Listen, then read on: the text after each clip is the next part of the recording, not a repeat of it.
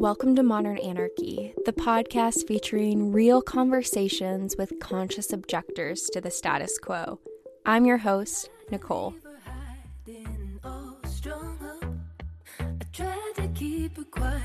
she's screaming inside of me. I tried to keep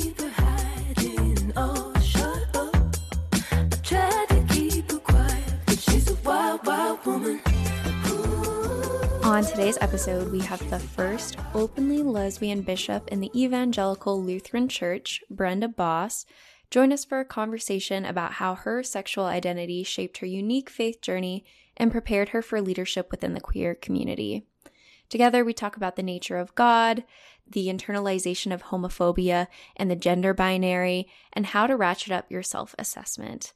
Y'all, you know I love a conversation about sex and philosophy and the nature of God. So, this is just to the T, the thing that I love talking about. So, I really hope you enjoy this conversation. I think there's a lot of beautiful things to learn from Brenda and her journey and her perspective on God. So, tune in. Look, Bumble knows you're exhausted by dating. All the must not take yourself too seriously and 6 1 since that matters. And what do I even say other than hey? well, that's why they're introducing an all new Bumble with exciting features to make compatibility easier, starting the chat better, and dating safer. They've changed, so you don't have to. Download the new Bumble now Or you'll find out that after about 22 minutes, we got nothing less to talk about. You'll be like, wow, that's super disappointing. Okay. I would be very uh, shocked, actually, given what I was told, if that was true. But. if it was from Taylor, she told you that I talk nonstop. I mean, I've decided to give Taylor full personality, and she's just like, wow. Yeah, how does she okay. show up in your church space? Just kind of curious from what I know of her, you know? So she was a little afraid to show me Glitter Money, uh, Spotify. And then and I've only seen, I haven't listened to a whole lot of the music, but I've seen some pictures and I was like, I'm so happy right now. Oh, really? And the other day she showed up in these super sharp gold glitter nails. And I, and I was like, hey, nice nails. And she's like, oh, yeah, thanks. And I thought, oh, man, I just love that there's just a little hint of a different life, you know? Mm-hmm. So, yeah, she shows Sprinkles. up as that like super uh, cute femme nice girl next door. Awesome. Yeah. It's so awesome. Yeah, yeah. I was shocked that when she said she was working at a church space. So I just I had to ask, you know? Yeah. Given what we talked about in the podcast too as well. I know, and I haven't listened to that podcast yet. And I was like, I want to. I listened to a couple for a few minutes just to sort of get the tone, you know, and uh and I thought, all right, yeah, I'm totally on board. What was your sense of the podcast? Just kind of curious. I listened to one of the sex worker ones, mm-hmm. and uh, what I and I'm saying one because I'm assuming that you've actually spoken to several sex workers. But what I liked about it was the thoughtfulness around the person, right? Mm-hmm. I mean, and that's the idea in my mind about talking to people in different experiences is that you have an assumption of what a sex worker thinks in the world, and you're like, oh. And so I loved that part, which made me very hopeful about our conversation. Mm. And then I listened to only the beginning, and I really wanted to listen to more of a conversation with uh Christian. Is it Christians in Action? I don't remember oh, what the oh, the about abortion. Yeah. Yeah. And so we had not, I didn't get real far into it, but you and she were talking about your evangelical background. Mm-hmm. And what I mm-hmm. loved about that podcast is I couldn't tell when you were talking and when she was. Ooh and that was good because yeah. I was like, all right, these are women who've both had this experience, and um, and uh, you know, I just referred to you as a woman. I should find out if that's how I am. Identify. Yes, but, I yeah. am. She, her. But I thought that was super interesting. That, and I thought, boy, I really want to hear this conversation because mm. I can mm-hmm. relate. And and I thought maybe we would talk about some of that today. But yeah, I think why I was happy to be here was I expected that we could have a smart, thoughtful pushing boundaries kind of conversation yes. that I wasn't going to be like, oh man, what have I done? I'm in this crazy space that I don't want to be in. I'm like, no, it's going to be great. So amazing. That that is yeah. so thoughtful. I wasn't sure how deep you were going to get into that level of consciousness about looking into it. So I really appreciate that you actually had thought about this and it resonate with you. That is a beautiful compliment that I hope I hold on to. Well, yeah. I mean, you know, Jesus got in trouble for hanging out with sex workers and you know, and all these types of people. And so there's a part of me that goes, huh, is anybody going to be freaked out that I'm on the modern modern anarchy pod- podcast? And I'm like, also, where who needs to hear a good news, but but people who are in the margins and pushing boundaries and getting beat up for it, literally or phys- figuratively. Mm-hmm. And so, like, why not? Exactly. Be, you know, why not be in these spaces? And I'm like, oh my god, I could defend that all day long. You know, That's what you're here for. Let's that's hear why it. I'm here. Exactly. I just let the conversations flow in. So, like, yeah, we can start Yeah. talking about it whenever because it's fascinating to me. Like, as someone who made the podcast, the just the views that I get are higher even on the spiritual trauma episode. Yeah. And just how many people in my personal life who I've talked to who it's frequently the same narrative of like, I was in this evangelical church space and it was horrible and definitively turned me away from religion for the rest of my life.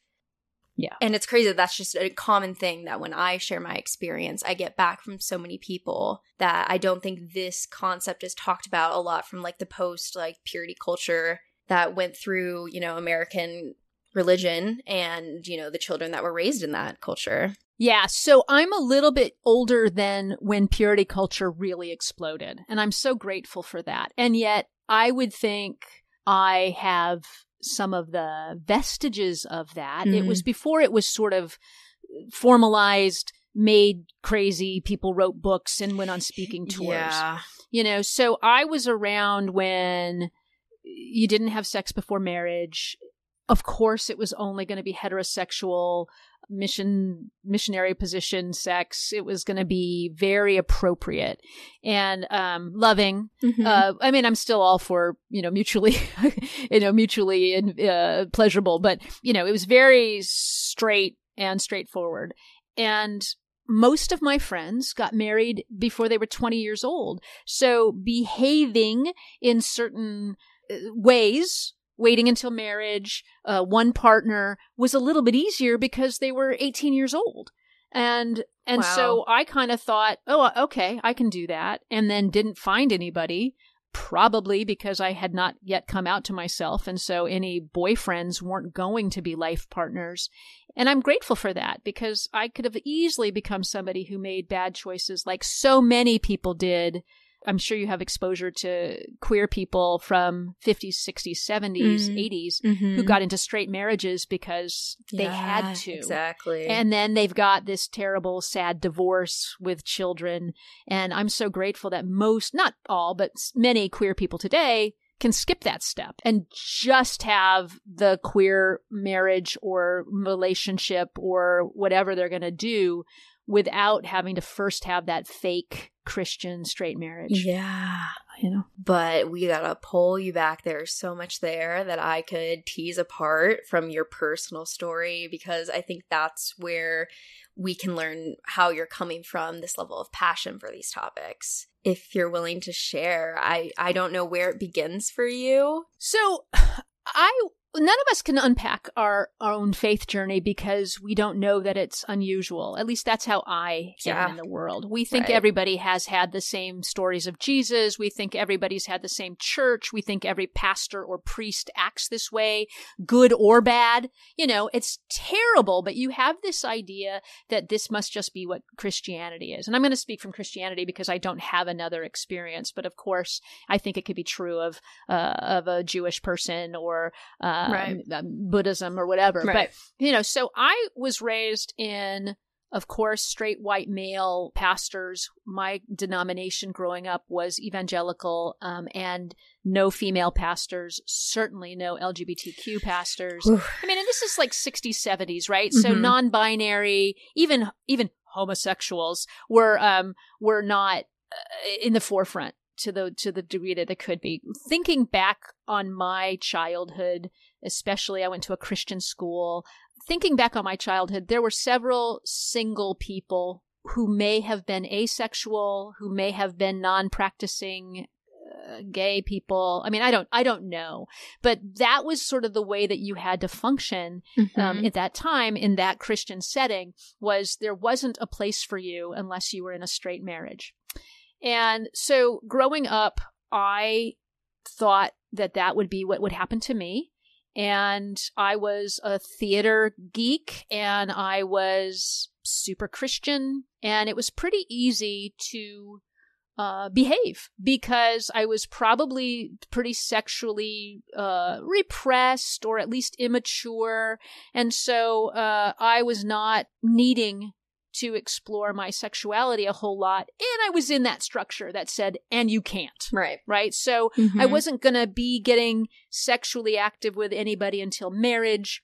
No appropriate partners were coming up. Again, thank God, because I could have easily married a, a college boyfriend Yep. or a high school boyfriend because you were supposed to. Exactly. And so that was sort of my story. And then uh, right out of college, and I went to a Christian's college also, and I was super involved with a an American Baptist uh, musical outreach group with you know a lot of teenagers uh, and young adults who were out singing in prisons and and shopping malls and churches and you know super upbeat but then go out afterwards and witness to people i mean i was hardcore into all of that stuff and I was good at it and I enjoyed it. But then again, we had to kind of keep any dating, sexual behavior, all of that stuff had to be really tamped down for the group norm because we were all on a bus for, you know, two weeks, but also it was just the behavior expectation. Yeah. So I was dating men about as much as any of my other straight girlfriends were Hmm. and not being very sexually active because I was dating men that also were trying to behave by those rules. Right. You know? And so it wasn't that hard. It wasn't that hard to sort of not get into sexual experimentation or confusion or any of that stuff. It wasn't that bad. And then when I was 24, uh, I was working in television production at that point. I had gone to school for that, and I was now working in Hollywood and met a woman and was super into her. And she was lesbian and in a lesbian relationship, and I was very drawn to her. And she became my first sexual partner. And it was this fascinating time where I thought, well, I was mature enough that I was making a good positive choice. And I always felt good about being with her. And we were, you know, very in love and committed and happy and completely closeted. Hmm. And the closeting was because I thought I can't make sense of this with my Christian faith. Yeah. We were together for about a year. And then I met a man who I was interested in. And I literally thought, oh, thank God. I can get out of this Oof. lesbian relationship because I can't figure this out and I can't make it work. And she was also, she was not a person of faith, but she was uh, willing to be closeted. And it was a time socially where many of us still were closeted, whether or not it was because of your faith. And so we broke up and I dated men for a while, five, six years. And uh, now I'm in my mid 20s and was about as successful dating men as any of my straight friends were, right? I mean, like some of us were getting married, some of us were just dating around. Uh, I was still in fairly monogamous, well, it's completely monogamous, you know, very sweet little dating. And then that woman came back into my life. And right, and I'm now 32 years old, and she walks in, and I thought, oh no, like, wow. And now I was, like I said, I was in my 30s, and I thought, huh, I'm I'm gonna I'm gonna have to explore this. Yeah. I mean, I'm in love with her. I'm still in love with her, and we were together for 12 years, and came out, and Wow. were you know uh, as as you know we we never were legally married, but we were domestic partners and bought Mhm. houses and all kinds of stuff. And I had not been in a faith community for all of that time. I Mm. mean, from Wow. 24 to 32, not in a faith community hardly at all because I couldn't quite make sense of it. I mean, I may have dabbled in it, but there was sort of nothing. So she and I get together. I come out to my parents who are divorced. So it's two coming out stories. And that doesn't go real well. And my parents really struggled with that. That's now over 20 years ago. And they both did so much work and and both have found their way. My father is still a Southern Baptist. Now he's Presbyterian, but you know, he's always been in very conservative spaces and struggles because he loves me and he believes that God loves me, but he can't make sense Yeah. of how it works. And oh my God, I it just breaks my heart because he has struggled so Mm. hard and occasionally gets really good advice on it's give it up to God, let God take care of it, and occasionally is told, you better pray for your daughter, she's going to hell. And it Mm. just Wow. kills him. Wow. So he has done a lot of work and in the last maybe year and a half has really found peace. And when I was elected bishop, he said to me, I get it in a way. Not so much the sexuality, but the I understand that God is using you in your position. And he could understand it in a way that he'd never had before. Hmm. My mother did a lot of work probably 15 years ago, 18 years ago, maybe, and really kind of figured as a Christian, I need to figure out how to love her and love her partner. And uh, it's not quite that simple, right? But um, but she's she's really really wanted to make it work and integrate it. Neither of them are members of PFLAG or anything like that. You know, they're never going to be those people, but they've found their way.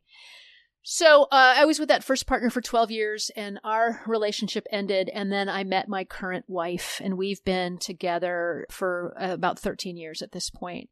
And the end of my first marriage or my first relationship and the beginning of the second one, many, many, many factors, but also I had decided to go to seminary at the end of my first relationship.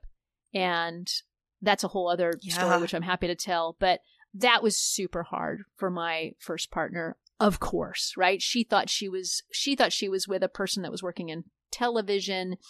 Even when i started to be interested in getting into ministry she was like that's cool but didn't realize that it was like life changing Right. and so it was it was again there were many factors Hmm. for the end of that relationship but me moving into wanting to be a pastor was a surprise. And you know totally fair. I mean i think she would have been willing to work it out but i mean it just blew us sideways uh, uh, many more factors than that but that piece of me moving into that part of my religious vocation mattered of course it did of course. Yeah.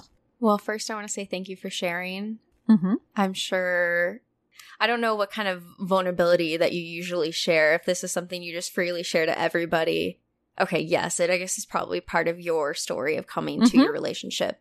But I just want to say thank you for sharing that all with me. There's a lot there I want to talk about and I've been like taking fun little notes over here. i saw that Yeah, because otherwise I feel like you miss all the key details, and it there's just so much there that I want to talk about and learn more and probe further. And it just even before we do that, it makes me so excited to have you here in this space because I think that even as someone who's not religious, there are so many people that are going to find a home in your story and the truth that you have that this could really be something that's very healing for a lot of people. I, yeah, I, I mean, I really want to say that um, when I came out to myself and then to my parents, I figured I would never find a church home ever Mhm. again. Mm-hmm. And a few things happened that affirmed that. But the miracle of my story, and I'm so grateful. I mean, it's now 20 years later. I knew that God loved me. Like, even if I couldn't figure out how I'd ever be in church again, that the church was going to hate me, I knew that God loved me. And I don't know if that's just my parents did such a beautiful job of assuring me of that, but like that was never in question. Um, and I think that was really a saving grace. And so I want to say to any listeners that you have, if there is a spark of hope in you that clearly God made you this way, and why would God now dump you? I want to affirm God did make you this way, and God is crazy about you. And hold on to that, even if other Christians, other church people, other pastors, other priests can't figure it out. And so, in their own confusion or fear, they're crappy to you. Like, hold on to that spark that God put in you when you were in the womb, right? And said, I love you. Because that will get you through pretty lousy stuff that might happen along the way. And that was a long process, right? I didn't come out to myself and be like, oh, I'm golden. I mean, it was many, many years before I found the community and the congregation and the faith structure Mm-hmm. that would make this okay. Mm. Yeah, which makes me very curious, regardless of what notes I've taken, to ask you how you understand God and who God is to you. Yeah. So I think a big part of my call is to explain to people how close God is because God is not this thing way out in the universe far away. God is as close as our breath. I think that the communion, Eucharist, you know, the bread and wine that we take during Mass or during, you know, con- uh, church, that's a reminder that God is as close as food in our hands and in our mouth and in our stomach. Like God Mhm. is that close all the time. So I think that God is the source of creation, of beauty. Uh, sometimes I think beauty is the best, my favorite description of God, love and light. And so God created all for the delight of God, but God also created God, uh, all because God wanted to be in relationship with something. Like God was enough, and then God said, I want to love things and people.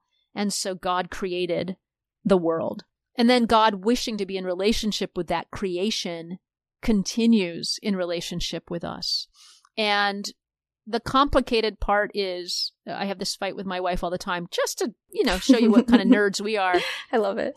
How active is God now? Is God Yeah, that's a great actually right? Uh, and we're not going to answer that one today, but but is God I think that God is luring us to good ideas.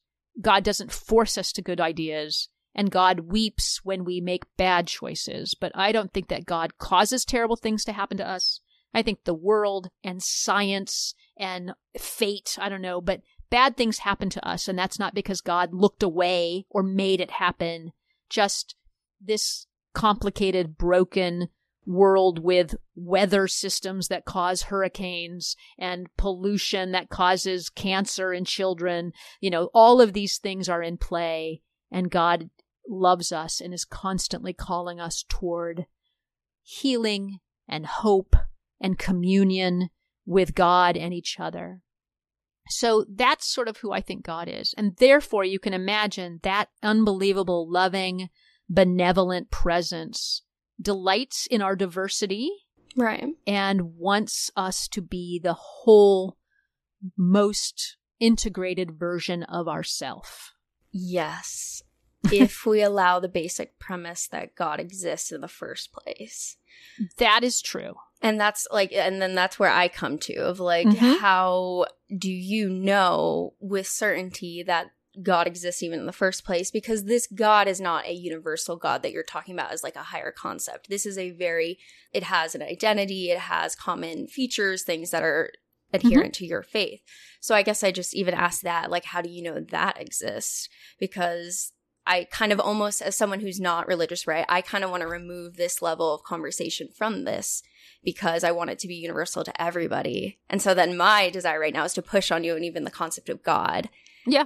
Which could be the conversation, or we could keep it to like levels of identity. And I guess I'm kind of open to both and wanted to also check in with you and see how you feel about it. Uh, we can definitely talk a little bit more about it. I agree with you that uh, I don't know that I would call myself an expert on it. I mean, I can certainly speak to your question. Yeah. Um, and I do think that some identity pieces and how do you make sense of God in a queer identity and all of that. Um, how do you be a queer leader in the Christian world? All of that. Uh, you know, institutional Christianity and me. I think that's probably a better place for us. Yeah. But to your point, how can I say? This may sound jerky, and so I don't want to be Give it to a, me. a jerk. I love Yeah. philosophy. I Uh, wanted to be a lawyer originally. Like, this is my life. Like, I want to debate. Let's go. I think that God exists. I mean, clearly I do, Yeah, right? yeah, yeah, exactly. But I think that God exists, and I can talk about why I think so. yes, I want to hear. God, but here's the jerky part: God exists and doesn't need us. God wants Sure. us, but doesn't need us. So therefore, if ninety percent of the planet says we don't believe in God anymore, God says, "I I can live with that. I'm not going to get defensive and pissy. I'm going to just be." Hmm. And and maybe one day your sense of beauty will an atheist has a moment where they are taken back by the beauty of a sunset and god says you're welcome and and not hey that was me god doesn't need the doesn't god doesn't need us to acknowledge and so for me i honor that a person doesn't believe in god Mm. and i'm hoping that you have or anybody has other places of transcendence Surely. and comfort and communion. And in my head, I Mhm. go, that's the sacred in yeah, you. sure. Yes. If I don't, if you don't wish to use the word God for that, awesome. Because I think God is bigger than that. God's like, I'm good. You don't have to name me. And other people are going to disagree with that because they're going to say, what the Bible says God wants to be praised over and over again. I'm like, Yeah, but the Bible's also trying to describe a very specific way to connect with divine. Hmm. Yeah.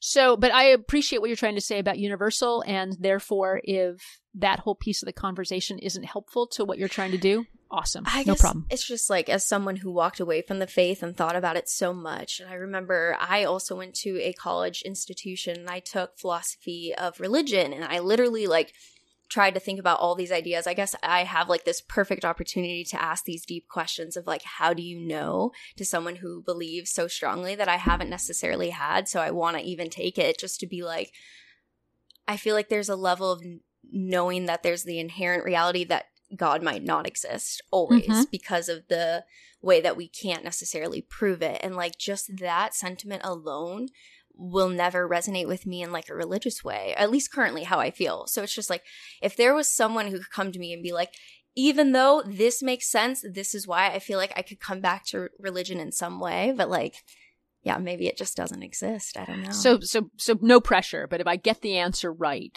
you Oh, could come back exactly, right? Yeah. Okay. Like- I'm just making sure I understand. There's a verse about like people who when they've walked so far away from the lord that they have like a veil over their eyes and they can't see it right and like i remember people always quoting that so then it's like do i sit here and be like i just have such a deep veil that you know whatever but yes this is my question Uh, okay. So since you, you you lobbed me a softball where I you have. quoted the Bible, I'm going to quote the Bible back. So it is true that the Bible talks about a veil over people's eyes, and that's supposed to explain why some won't believe. yeah So when Jesus died, and I know you know this answer, when Jesus died, the veil of the temple was torn Mm. in two. The idea, I think, being there is always a way for that veil to be lifted. There is always a way for it to be torn. I think organized religion makes a mistake when they say the only way that you will have revelation is if you turn your, your life to Jesus Christ. And I don't think that's true. yeah it's john 316 though Yeah, yeah. Well, there's there is the, the John three sixteen saying God so loved the world that God gave God's only Son. that whoever believed in him would never die but have eternal life so then it's like Right. the believed in him piece And what I would say, and also I am the way, the truth, and life. No one comes to the Father but by me. Yep. I would argue that those pieces are in the Christian Bible because the Christian Bible is trying to recruit and encourage Christians. And so, yeah, that matters for us, but it's the Christian Bible. And I think this is why we've had a terrible time with Christians saying, oh, the only way to God is through Jesus, when Hmm. clearly there are many, many millions of people in the world who have a very important, beautiful, committed relationship to God that does not have Jesus. That is through Jewish scripture or the teachings of Muhammad or or Yes. any any number of things and I just don't think God is that cruel. Yes, and I think this is exactly what I wanted to get at, like what your understanding of God is. Because if Yeah. you think that those other religions do are connecting to the divine, then what mainstream culture defines as God is not what you're talking about. And then th- in that, that becomes significantly more universal to anybody listen to this, right? And so I would like to hear a little bit more about that of how you understand God to be. Yeah, and I appreciate that, and and I and I wonder what I said that made it sound like it had to be the Christian God, although I did use the word Christian, which is Jesus Christ. But hmm. but God, in my mind, you know what's the what's the phrase? One mountain, many paths. I mean, there are Mhm, mhm, many, mhm, many, mhm. many ways to divine, and I wouldn't even say God, right? I would say divine, and that's Mm. why I'm using words like beauty or love or light or connection. Um, and so, in my mind, this God that exists wanted to be in relationship with so many people that God gave us many, many, many ways to connect. And it might be, I mean, even even if you break it down to a uh, a congregation, let's say it's a Jewish congregation, some people are connecting most deeply to God when the Torah is being read. Some people connect most deeply to God when a prayer is being sung. Some people connect most deeply to God at a bris, and some people connect most deeply to God at uh, the the party afterwards, right? The food afterwards. Um, are any of those more or less sacred than the other? No. God says, I got this. If you're somebody that needs to hear a story, I got one. If you need to watch a sunset, I got one. If you need to have um, your child hold your finger and you say, This is the most sacred thing that's ever happened to me, Mm. I got you. Like Mhm. there's a million ways for you to connect to the divine. And I, and I, I'm using divine because there's not another great word for it. I mean, what it, it, existential being, uh, you know, source of all. It could be any number of of words for it. So I appreciate the push on it because I happen to come to God through the Christian path, but there are many, many, many paths. And the reason I and I, the reason I've done that is it was I was certainly born to it, Uh-huh. but the reason I've stayed is because the Jesus that I knew as a 12 year old was this nice guy that like you know we've all seen the picture of Jesus holding the kid on their lap and and um, and all the kids in Jesus' story were very well behaved and I could relate to that. Um, the reason that I'm still a Christian is because Jesus had lunch with the sex workers and healed women who were considered disgusting and fought with leaders and got martyred and you know it's it's how how Jesus manifested in the world. Like I want to follow that guy because I trust him because he told the truth and he suffered and he laughed and when the crowds were pressing on him for help he had compassion and said I'll give you more of myself. And so this is why I remain a Christian because I think Jesus is a pretty cool guy.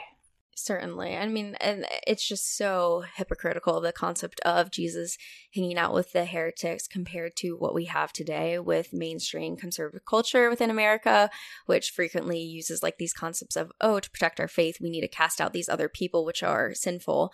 Yet Jesus sat at the well with them and chatted with them and literally did not did not denounce them once What ever.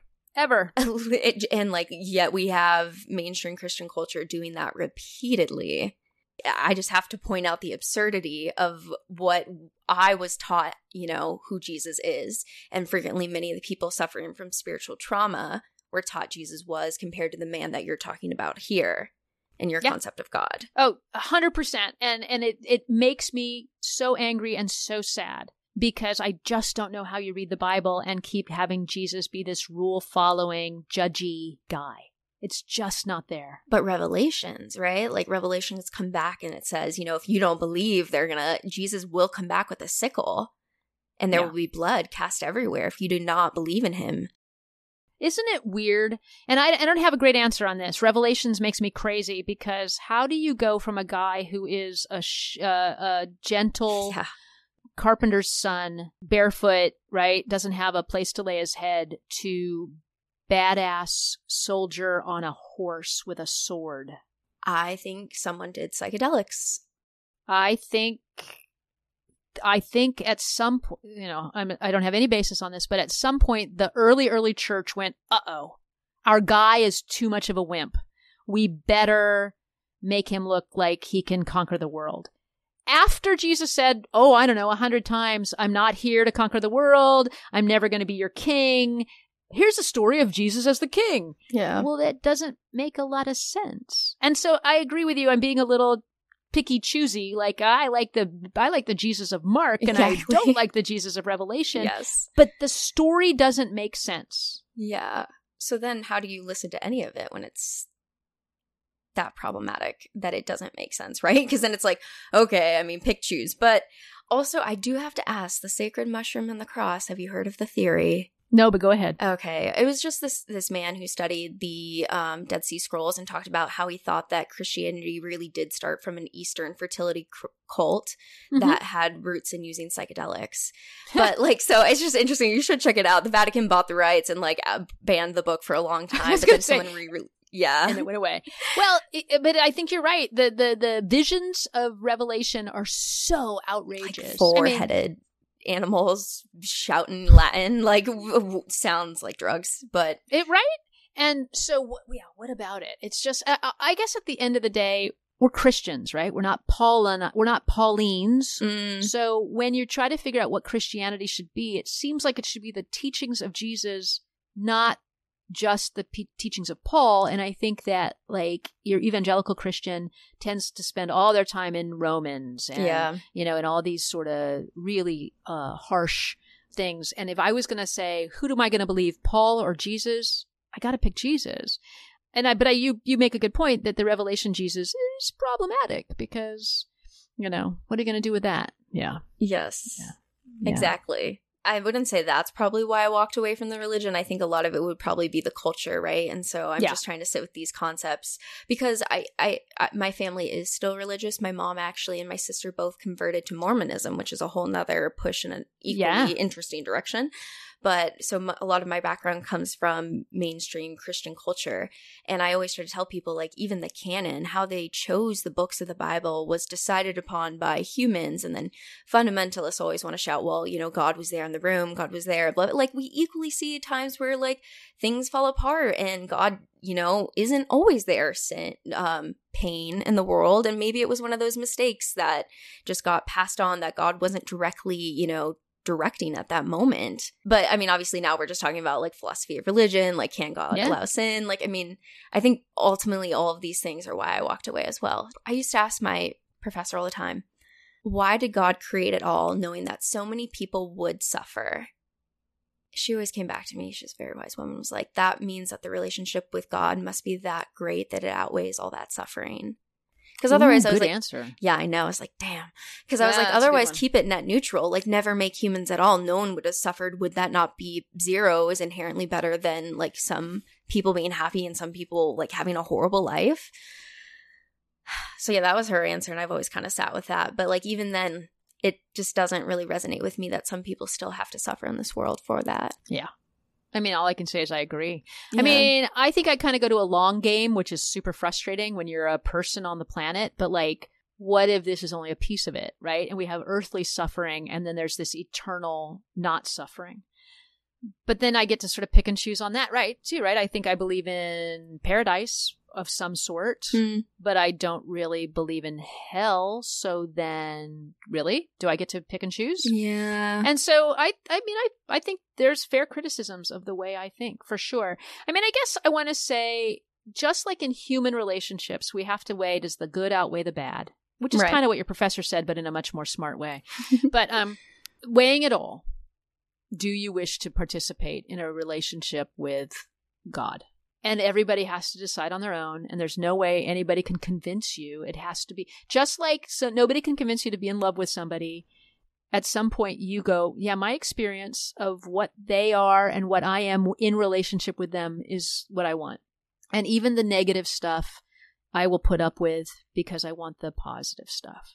And I think that's at the end of the day what has to happen with faith. And I think the reason adults often fall away and never come back is the negative starts piling up, and the only positive they have is their childhood experience of God. And of course, a childhood experience of God is not going to answer the question of why did my mom die and why am I in prison and and why have I been abused? And so that's the frustration is that you want to say there's actually an adult version of God to be explored and most of us don't know how to access that. Or we do and it looks like yoga or alcohol or whatever, but we are we are looking for something and we don't have the language or the Christian the not even Christian education, the faith-based education to get us over that hump. Mm. Bringing us back to your concept earlier of how people are in contact with the divine. So you put yoga and alcohol almost like at equal values in that sort of setup of your sentence structure, if that's what you meant, suggesting that yoga is not a way to reach the divine. Yeah, thank you. I, I as soon as I said it, I was like, you're not being helpful. I think as as we're looking for transcendence or relief Mm-hmm. or even purpose, Mm.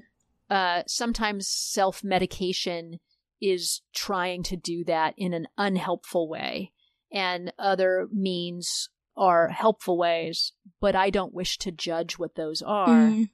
However, we know medically there are things that deteriorate us after a while. And I'm not saying don't drink at all. I'm just saying clearly we know people who have used self medicating Sure. drugs, alcohol, pornography, work, sex to fill a void on their way to trying to find something that maybe divine could fill. Maybe. Mm. And if things like psychedelics are what make people feel connected to the divine, would you say that's in contact to the God that you know? You know, I have so little experience with the psychedelic world that I don't really want to comment. Mm. Um, Or even marijuana. I would say maybe.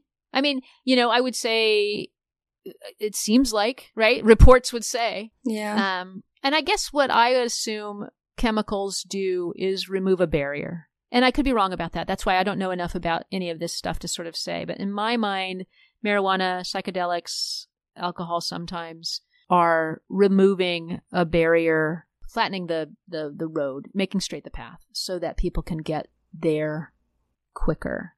But I also don't want to romanticize drugs or alcohol to say, oh, that's the way to God. But I think as we're trying to feel better and transcend this experience, I think sometimes people are using that. Uh, and again, I, I don't want to say a whole lot because I don't have a lot of experience with it. And so I don't want to say, oh, that's bad or that's good. I, I don't know. I guess I'm just curious if we believe in the same sort of God and energy and what concepts are because when you were talking about people finding it in different faiths, granted you talked about faith structures, someone who's, you know, Jewish or other things might be connected to God, but equally I would say personally that if I do believe in a concept of a higher power that created all of this, the times that I feel most connected to it are when I'm doing yoga, Mhm. are when I smoke weed and when I have meditation and pray and think about the grander structures of life. And so if if there is a divine person, then I am in connection with whoever that is during those times. And so I'm curious if that because you were talking about it as filling a hole, which typically is talked about as like things that are like when Christians or people of faith talk about that like language, they're usually saying that are like trying to replace the space where God actually fits. So I'm just curious if what I'm thinking of the divine is what you think of the divine, and if not, why not? You know? I mean, my first answer is it sounds like yes. Hmm. You you are. It feels like my language is failing the conversation more than Mm. yours is.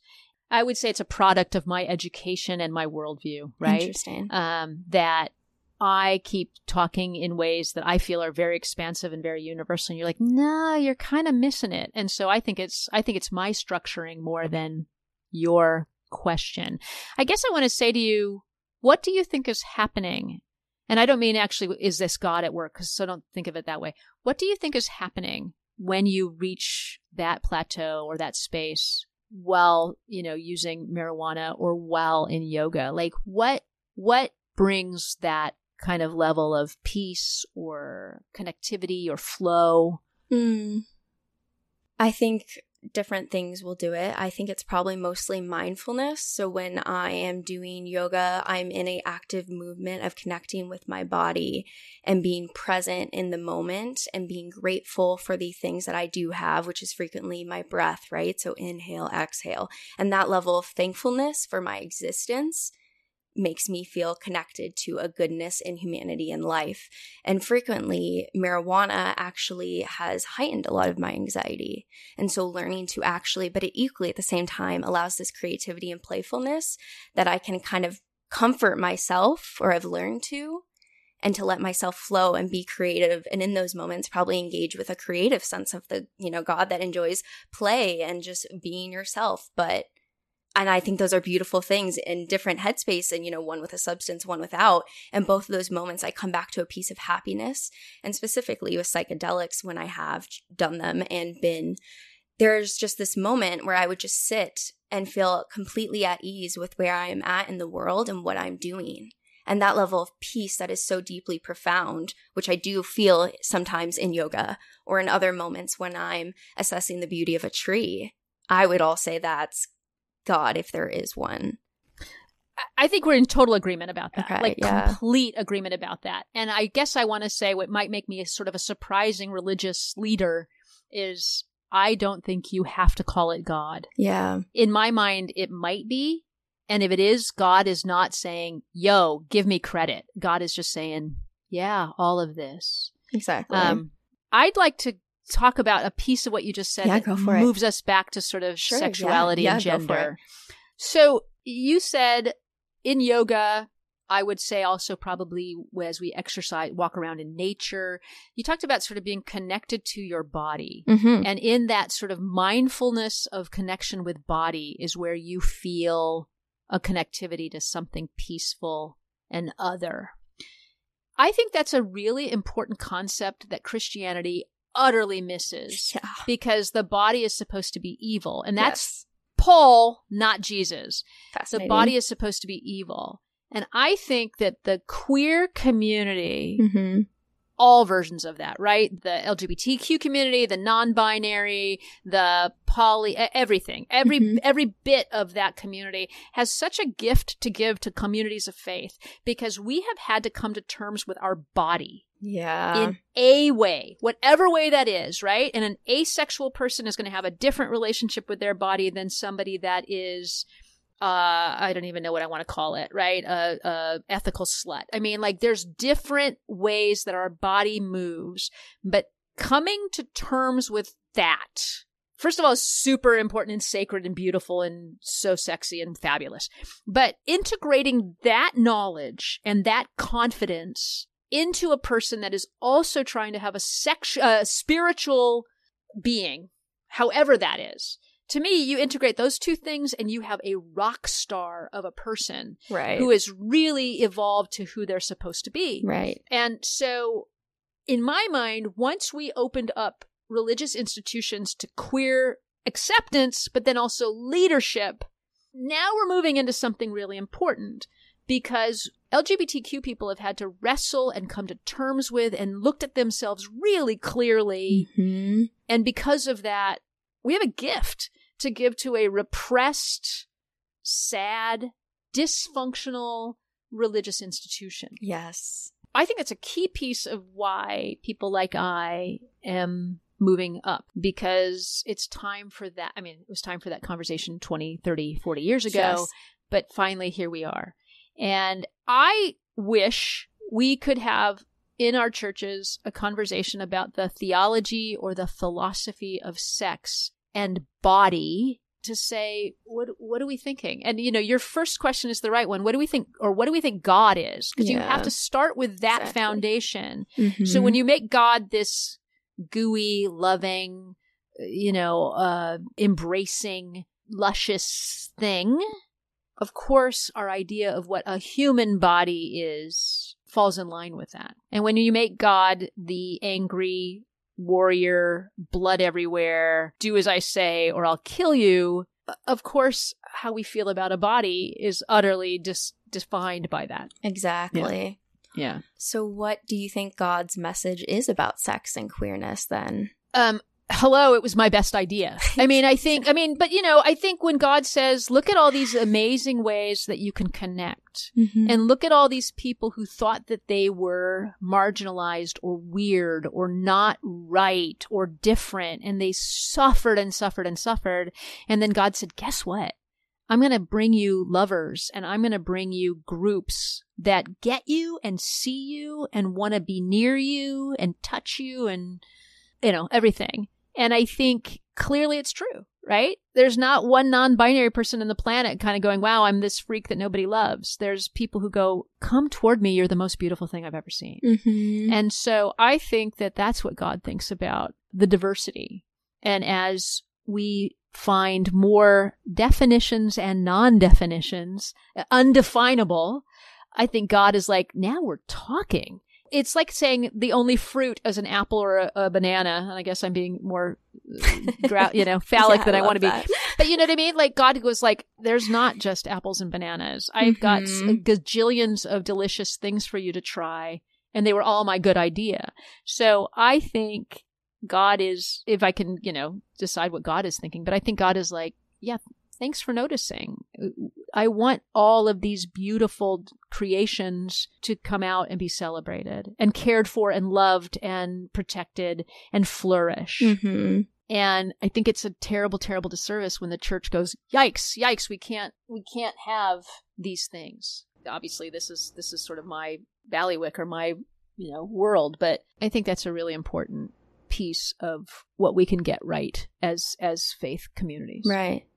And I think you're in a unique perspective to be speaking about these things because it is something that you have walked the actual journey of, right? I mean, I can't even imagine. I think one of the questions I wanted to ask you originally was that first person that you dated for 12 years. How did you even know you had feelings for this person? that were beyond platonic interest, given that the societal thinking had completely blocked that as an option for you? Yeah, that's a great question. I'm going to say it's along the same lines as why did I think that God still loved me when I was coming yeah, out as gay? Even that. I think that there is a I think for any of us we would say attraction just is, right? You Right. can't you can't decide who you love or who you're drawn to. And because I had not had any sexual partners before this woman, hmm it wasn't like I could compare and say, "Oh, well, yeah, this is this and this is, you know, compared to the all the men that I'd been with and hmm, it's comparable." So, but I think I I was mature enough and old enough and self-aware enough and honestly self-confident enough that I thought, "Yeah, this is attraction. This is what I want. I'm going to go for it." And I think that's I imagine that's a common sort of experimentation or you know, opening move for most of us. We go, something's happening do I act upon it? Do I Mm. explore this? Do I draw my body closer to this person? Do I kiss them? Do I hug them? Do I get naked with them? hmm I think we've got those choices happening if we're in, you know, safe, mutually uh, pleasurable or mutual consenting places. Yeah. And then we explore it. So I think, to be honest, at the time, I thought, God, I'm going to do this. I remember sort of praying, I want to do this, and I can't talk to you about it. Mm. I think that's what it was. It was like, God, I, I, I want to do this. I want to be with this person. This is positive and loving and beneficial in appropriate ways. Like, this is a good thing. And I don't know how to make sense of that with what I believe I'm supposed to do as a Christian person. So I'm going to put you on hold, God, and I'm going to go explore this. And if I, and I remember saying, and if it's a sin, I'm sorry. Hmm. But how is this a sin? Which was a pretty bizarre Yeah, place to get as a sure. conservative Christian. But I was like, how is this a sin? And so I think my only regret was that I said to God, I'll talk to you about it later. Because I now believe that God was like, hello, I'm right here. And I'm not mad. I'd actually wish that you were talking to me about it because I want to tell you you're great and this relationship is what I want. I mean, I don't know if it's what God wanted, but like, you know, I love you and this, I care for the two of you and anybody in your circle. Yeah. And so I kind of wish that I hadn't excluded God from that, but I didn't have the language or the concept that it would be something that I could uh, that I could bring God into. Of course. And so in my line of work, I certainly coach and support LGBTQ people as they move into ministry. And this piece, this integration of all of you is is an invitation that generally most of them have already accepted, but if they haven't, like you know you can talk to God about your boyfriend too, right? Mhm. And sometimes people are like, Really? Well, Mm. yeah, because God's already here and knows about it and wants to share it with you. This language is going to be limited, but like in the best version of parenting, right? In like the best version of it, your parents would like to know and be supportive and, and help and love you. That doesn't always happen. And the language is too limited to put that on God, but like the best version of relationship with God is like the best version of a human relationship that's honest and transparent and vulnerable and supportive. And so it was around that kind of thinking. And then at some point, I actually read a book. It's Stranger at the Ta- A Stranger at the Table, I think it's called, and uh, which is a book that's now what forty years old or something. But Mel White was a conservative Christian pastor, married to a woman, had children, and knew he was gay, Mm. and had this really painful underground life of being a gay man. And somehow, at some point, he realized he couldn't be in the closet anymore, and he couldn't have this underground life. And he came out to his wife, and he came out to himself, and it was super painful. But then he became integrated Christian out gay man. Mm. And as I read that book, I thought, you know, God doesn't love me in spite of the fact I'm gay. God loves me because I'm gay. God made Yeah. me gay. And that was a really key moment of like, this is not something to be ashamed of. This is something to be like, oh, this was always part of the plan. Mhm. And so that doesn't happen overnight, especially if Right. were raised in a conservative Exactly. place. But like, yeah, do we believe that God loves us or do we not? And the frustrating, angry part is that religion sometimes wants to tell us that God actually doesn't love us. I guess I'm jealous of your experience to some degree because I feel like personally from my understanding of queerness like I would have never understood that what I was feeling was attraction towards other women and so and I come to understand that as based on the societal frame that I was put in within Christian culture and so I now being where I'm at, it's so abundantly clear. But at the time, I never had an inkling that this was something for me. And so I, I just, my heart aches for a lot of people who might be coming from that same background of being very confused now of like, now that they've allowed this more in society and culture, but they never felt it as a kid and like just that disconnect between yourself and how could you be so self effacing that I'm jealous that you were like, yeah, I know. And I know this is what I do so much so that I'm actually going to stand up to God and do it. Like that, Yeah. that is a very strong connection. And I don't know why. And I and I'm thinking of my favorite story of the first time I realized I was attracted to a woman was in high school, all good, happy, faithful Christian girls. And I was hanging out with a bunch of them one night and we were I and another woman were in the back seat of a car Mhm. laughing. All we Mm. were I mean, you know, we were doing whatever we were doing and it was a bunch of people, so it wasn't like it was the two of us out alone together. But we were laughing and having fun, and I had this overwhelming sense that I wanted to kiss her. And here's the miracle. You know, right? I have so many parts of my story that are like, and then this amazing thing happened because I wasn't freaked out by it. Mm. I went, oh, that's so funny. That's so strange. I would have liked to have kissed her. Isn't that fun? And I didn't do it. yeah. And I didn't, but I didn't have like hatred and shame and like, oh my God, I'm going to hell. Instead, I kind of went, there's so much like energy and fun to that and didn't act on it. And frankly, didn't kiss a woman for another eight, eight years, maybe, but six years. But that idea that this could be a happy, joyful thing, I don't know why that was my first thought. Hmm. Because I agree with you. I should have been like, oh my God, I need to lock myself in my room and never come out. Right.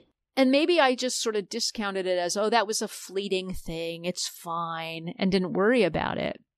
But I look back on that story now and I love it because it's so like fun and energetic. And I was like, wow, are you lucky? Are you lucky you didn't act on it and get hit and get mocked and teased? Because, you know, I was in a Christian high school and there were a couple of queer women and people, oh my God, they were merciless, right? Mm, yeah. So, of course, there were many, many, many more queer women than the ones I'm thinking of, but they were the ones that we were, you know, had already sort of experimented a bit and had gotten busted for it. But yeah, so I hear you though. I I wish I could say, ah, well, this is how I I made that Yeah. leap. It was just sort of in me, and I'm so grateful. So Right. grateful. And it's interesting too because you talked about how at the time and in between these periods, you would still date men. Mm-hmm. Do you identify as a bisexual woman? You know, yeah, probably. Okay. Actually, I would say, I would say now, uh, yes, I would say I probably would uh, would relate as as bisexual. I wonder sometimes if if I got to start over now, as opposed to in 1975 or whenever I was, you know, coming of Mhm. age, would I actually even identify as pansexual?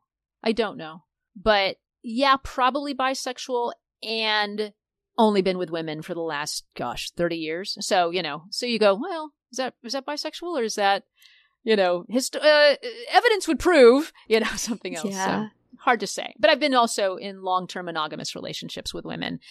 Could i imagine being in a long-term monogamous relationship with a man? I, I don't know. Yeah. maybe i don't know I'm coming from my perspective here of your story, and that's the only way we can really ever talk to anybody in this world. But how much of that is just societal thinking? Because that is what you were raised in, that's what I was raised in, and it's such an internalized potential level of homophobia that I have already normalized the baseline feelings of what I feel with a male person that like I accept that as attraction because I was told and brainwashed. And so yeah, that always kind of freaks me out. And so I just wondered here and asking this question if it ever bothers you that potential of like how much society has affected us that we don't even know. oh yeah oh yeah It's like That- That's why I say, like, if I could start over, would I actually be pansexual? Would I actually identify a little bit differently on the gender spectrum? Maybe. Mhm. And that doesn't actually freak me out. I just kind of go, wow, what if I got to, you know, be in a time machine and do it differently? Would I identify in a different way? Maybe. I will say it's been interesting to be elected bishop because I'm the first openly lesbian bishop in my denomination.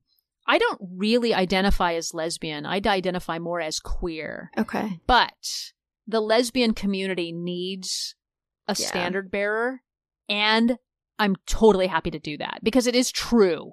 You know? And that was early on people in the queer community said to me are you going to identify as a queer bishop or as a lesbian bishop? And i was like i will use lesbian as needed because it's accurate so i'm not lying but queer seemed more amorphous than i needed for that community. And i hope that doesn't sound i don't know disingenuous because it is true you know? I am an out lesbian and in many ways I s- identify as queer, but I'm happy to be using this uh, identifier. Yeah. Well, then I would like to know a little bit more because now we have queer, lesbian, and bisexual as three identities.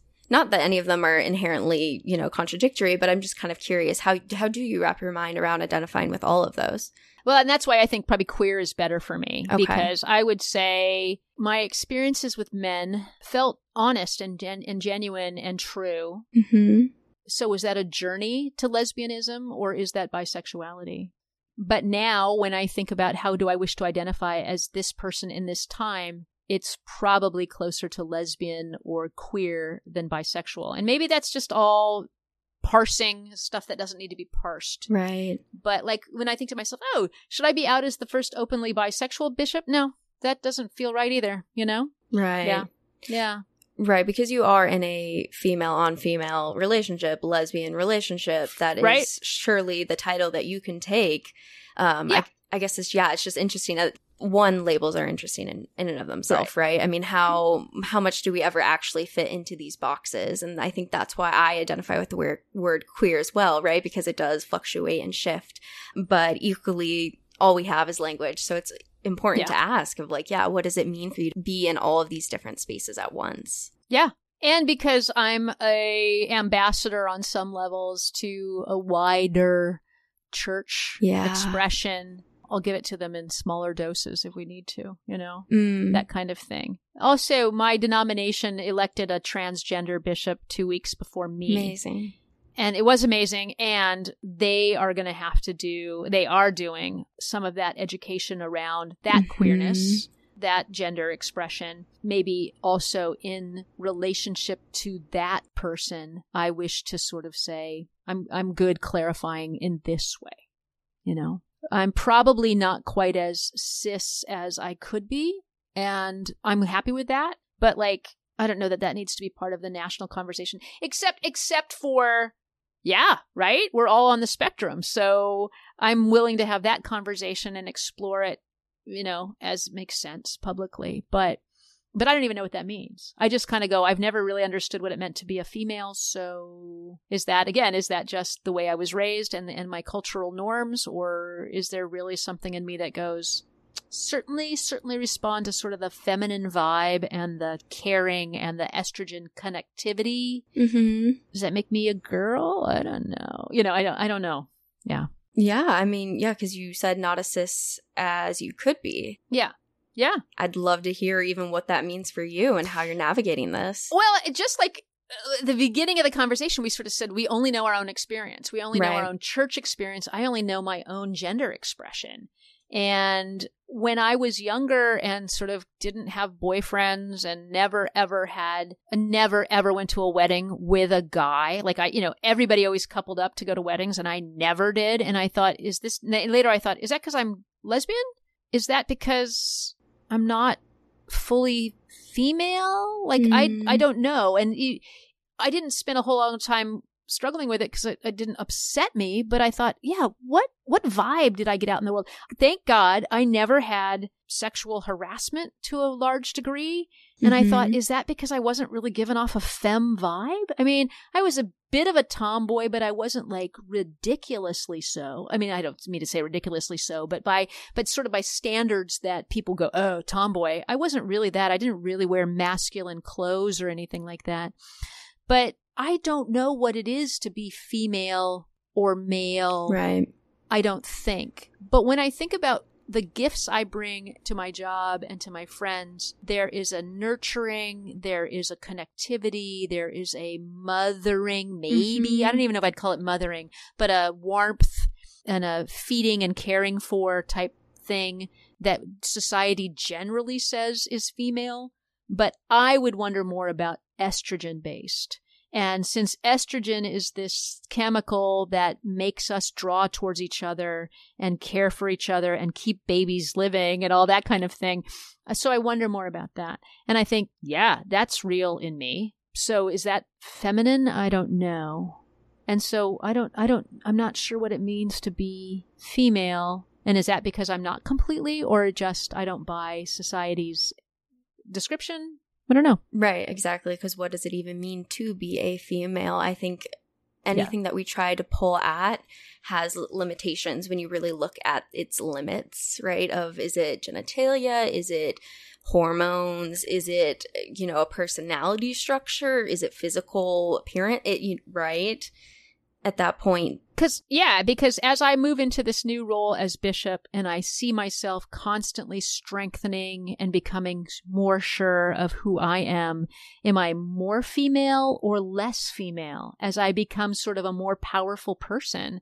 And I think more female maybe right but I, I mean because i think well what are your strengths and if my strengths have got some estrogen to it pour it on like let's do this but to me, estrogen doesn't make you cry. It makes you save your children, you know? And so that's not about genitalia. That's about survival and strength that any female mammal had, right? To sort of protect and feed and nurture and build the home and fight off the enemy.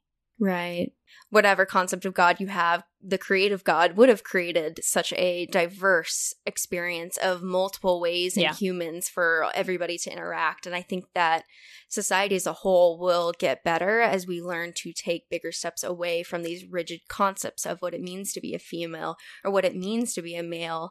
And non binary is now something that's coming into our common lexicon, which I think is going to yeah. change how we understand the world. It's exciting. I mean, it's a great time. It's a great time to be looking at this stuff. And I feel enormous privilege that I live in a place in the country and in a church that is trying, right? Is trying to celebrate the non binary uh, as opposed to hating and trying to quash the non binary. Now, I want to say that very cautiously. Not everybody in my denomination, not every congregation in my denomination is any good at this, but generally we would like to be. And so, yeah, I always want to say be careful. Like people go, oh, the Evangelical Lutheran Church in America, which is the denomination that I'm in, they're so progressive and they're so gay friendly. Eh, you got to check. You got to see if it, because it's not across the board. And so right. you got to check with your denomination and I mean, with your congregation and your pastor and your leadership. Is it safe or not? And I wish I could say absolutely, but I can't. I can't promise that. How does it feel to be a leader in such a minority space? What do you mean by minority space? That we're a progressive church or within my own denomination, I'm a minority? Within your do- denomination and within the world, uh, how frequently do you get people that are within that church structure that are in a lesbian relationship leading? Not a lot. Not would, a lot. I would call that a minority group in and of itself. To- totally. Yes. I mean, and let me be clear within the denomination itself, the openly LGBTQ people who are ordained is also a tiny group of people. Yeah. yeah I mean, it gets smaller and smaller. I'm part right. of I'm part of Proclaim, which is a professional network of LGBTQ ELCA pastors and seminarians and deacons. And so you're like, could it be a smaller subgroup? I mean, it's this. How many people are in that? About 330. And so wow. I mean, it's all right, but it's bigger than it used to be. I mean, I started yeah. when there was about 70. And so, wow. Um, again, I have an enormous privilege. I'm part of a synod who has, which is our, like a diocese. Our synod elected me. I'm the second person back to back that op- identifies as LGBTQ that was elected as bishop. So this place can support it, whether or not they completely understand it, they can accept it Mm-hmm. So that's privilege. So, like, I'm not getting hate mail every day, right? I'm not getting people screaming at me on the street every day. It happens, but it's not all the time. And it may happen now more now that I'm in a more public space. So, I have a lot of privilege in that. I just think that I'm called to this time. I think mm-hmm. that because I want the church to be more inclusive, but I also want to heal the world's ills. So, yeah, there's some gender and sexual sexuality justice to be calling for, but there's just justice to be calling for. And I think part of the reason that I'm here in this space is not just just to make it safer for the BIPOC non-binary kid. I would love to do that. But I also want to just make the world better for the kid, right? Who doesn't have enough to eat and whose mom works four jobs. And, you know, there's, there's many needs and we need to be thinking about more than our self-serving pieces. Mm. And now you're not you're not suggesting that, but I think what it is to be a person in this moment in time is enormous privilege and enormous responsibility. Right. And so I'm not here to be self promoting or self serving. I'm here to say my experience has prepared me for this. And now what? Which sounds like it was a incredibly difficult experience and you're carrying the weight of knowing the position that you're in. I mean granted yes you're you're trying to keep this positive on it but i also like want to see the level of probably oppression that you personally went through to get to this space. Yeah and i would say most of the oppression was from my childhood or my young adult life as a person who thought they couldn't be a christian and be Right. out so that's real yeah And when I decided to go to seminary, I wasn't sure that I was going to be an ELCA pastor because the ELCA wasn't ordaining openly gay and lesbian people when I started seminary. And so I thought, wow, what am I going to do? I felt a deep call to serve God and God's people in a church structure, maybe. But I thought, well, I'll figure it out. And my pastor at the time said to me, go to seminary, get started. And by the time you're done, we as the ELCA will be ordaining openly gay people. And she was right. It's a little bit of a roll of the dice, but she was right. So that happened. The oppression was more in that structure before it let me in. And then once it let me in, it's been pretty good. And I've been really grateful for that because it was Right. terribly hard for people that either were already pastors and couldn't come out or came out and lost their job. Or even now, there are plenty of places in the country where our LGBTQ pastors or seminarians can't get work because nobody everybody goes, where are we going to put them? There's nobody that's going to want them. yeah And so we're still, there's still plenty of work to do. Just like anybody, just like women who got into STEM work or African Americans who got into Congress or any of that stuff. Part of the way, you know, Jackie Robinson with baseball, part of the way that we break through is just being excellent at what we do. And of course, they always say you've got to do, be twice as good at something. Okay. Some of us are prepared to to do that until we're exhausted. But you know, some of us are prepared to just be good. Like I just want to be a good bishop. And then hopefully in being a good bishop, people will go, Wow, and she happens to be lesbian. Okay. I've learned something about lesbians today. You know, and I mean that's the goal. That takes a lot of self motivation and, and support and uh, relationships and community and accountability and all that stuff because I can't be a superhero, but I can be committed to being excellent. which makes you an incredibly strong person Yeah, that's, I mean, and I think that I've been preparing for a long time for this. I mean, I was not always confident and I was not, not always sure of myself, and I was certainly not somebody who'd ever confront anything. And as I'm aging, uh, that's coming. That's coming along. what do you think has brought it along a lot of suffering, a lot of pain in my personal life as family situations have evolved or we've been challenged with things and surviving it. And I think that's really what a strong person is, is a survivor mm-hmm. um, who's come through a difficult thing and has been changed by it and maybe less good. Like um, there's a part of me that goes, oh, I am, I am hurt. I am damaged by the stories of my life. Some of them have to do with sexuality. Some of them have to do with just other things. Like I am, there's a part of me that says I am less than I used to be. mm. And then with that awareness of my injury or my uh, abuse or my pain, from that comes a new strength because I go, yeah, so I'm not as I'm not as all that as I thought I was. Life got in the way and I'm still here and I'm still producing and I'm still persevering. Therefore, even though on some levels I am injured and less than I used to be, I am now more than I used to Mm. be because I have an honest assessment of who I am and I got up and kept going. And so I think it's been that. I think when bad things happen and you come back from them, or when you take a new path, you have to stop and ratchet up your self assessment and say, oh, I'm not a loser. I actually had a painful thing happen and came out of it. So I have to up my game a little bit. I can't believe that I'm on the bottom of the hole anymore because I'm not, and kind of keep ratcheting that up. I believe that a good spiritual life can help that as we integrate in health and wholeness and Right. mindfulness. Right. Uh, that's to me is the best version of it. The paradigm of or the paradox of a of a religious or a spiritual life, let's say spiritual life, because it really is about mindfulness, is this weird balance of confidence and humility Yeah.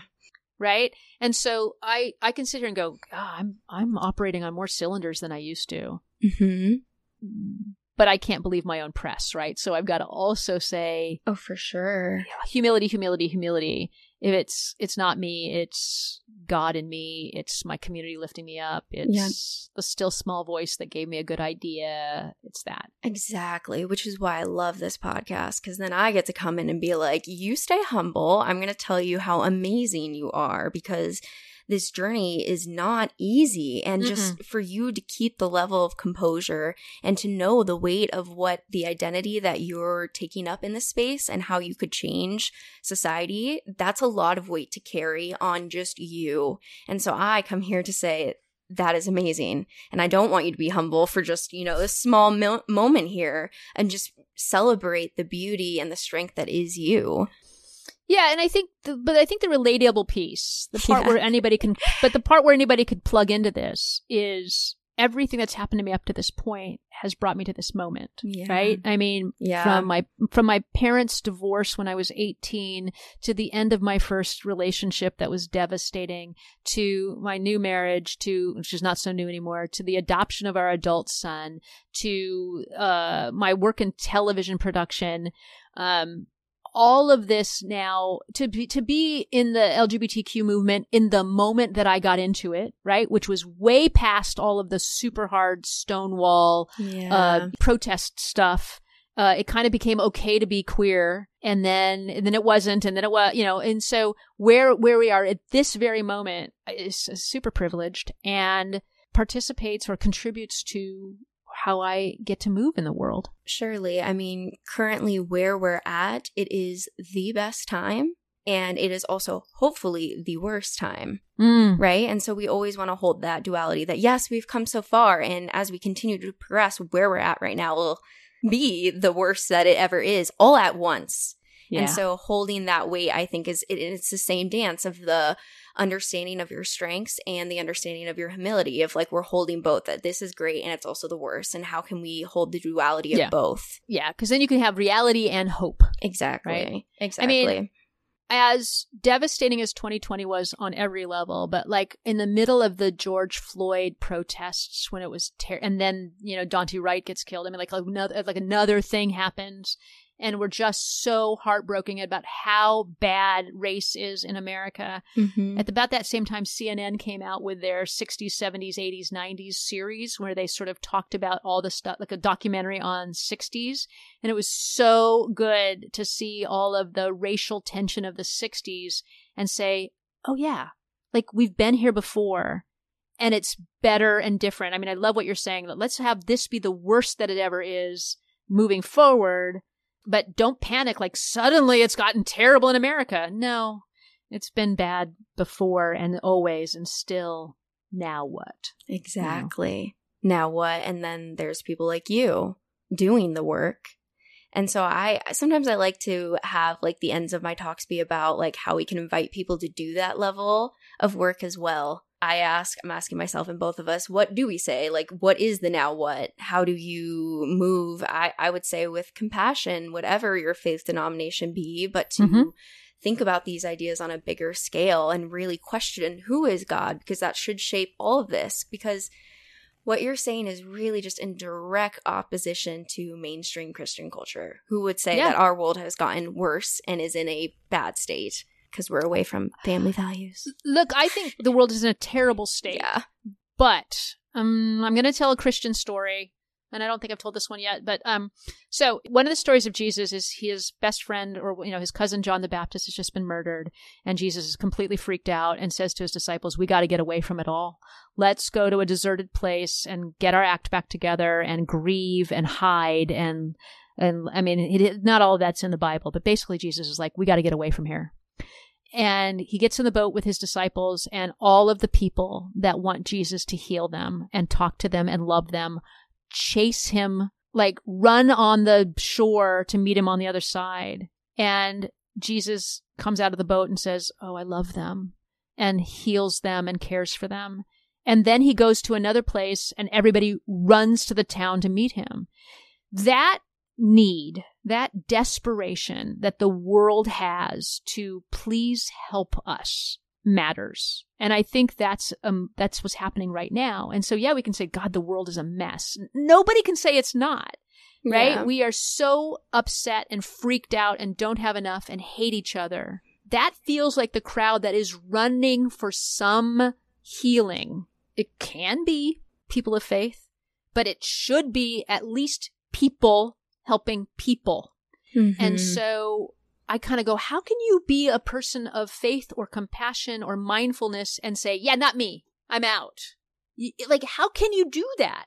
You've got to look out and say, all of these cries for help that look like gun violence and drug addiction and hitting each other and racial tension, right? All of it. Horror show is not just like, ah, we're done. No, it's it's not. You know, it's not the Hunger Games. It's the, you know the Hunger Games is because people were hungry, right? Like we need we need to understand that people need something, and so we do not have to we are, do not have to solve all of the world's problems, but neither can we abandon them, right? Like Yeah. so, the call to action to me is figure out that one thing Hmm. that you can do Mhm. and it doesn't have to be saving the planet. It might be helping the woman across the street bring her garbage cans in.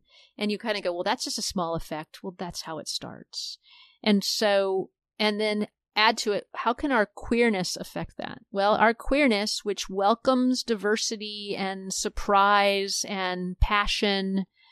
So if that's sort of part of who you are and that's what makes you fabulous, how does that now meet the world's need? And I don't know, right? Everybody has to answer that on their own. But what thing have you been designed to do? And and a lot of us in despair or in self-hatred or in abuse say I got nothing. Hmm. It's just not true, right? There is Right. something. Mhm. And so to find that thing. And so to me, maybe the first step is just to ask the question what is that thing that I have? What's that spark that only I have? And go, Exactly. and go from there. Yeah, and then lean into that. I mean, that's finding authenticity. That's living a Mm. full life of connecting to yourself.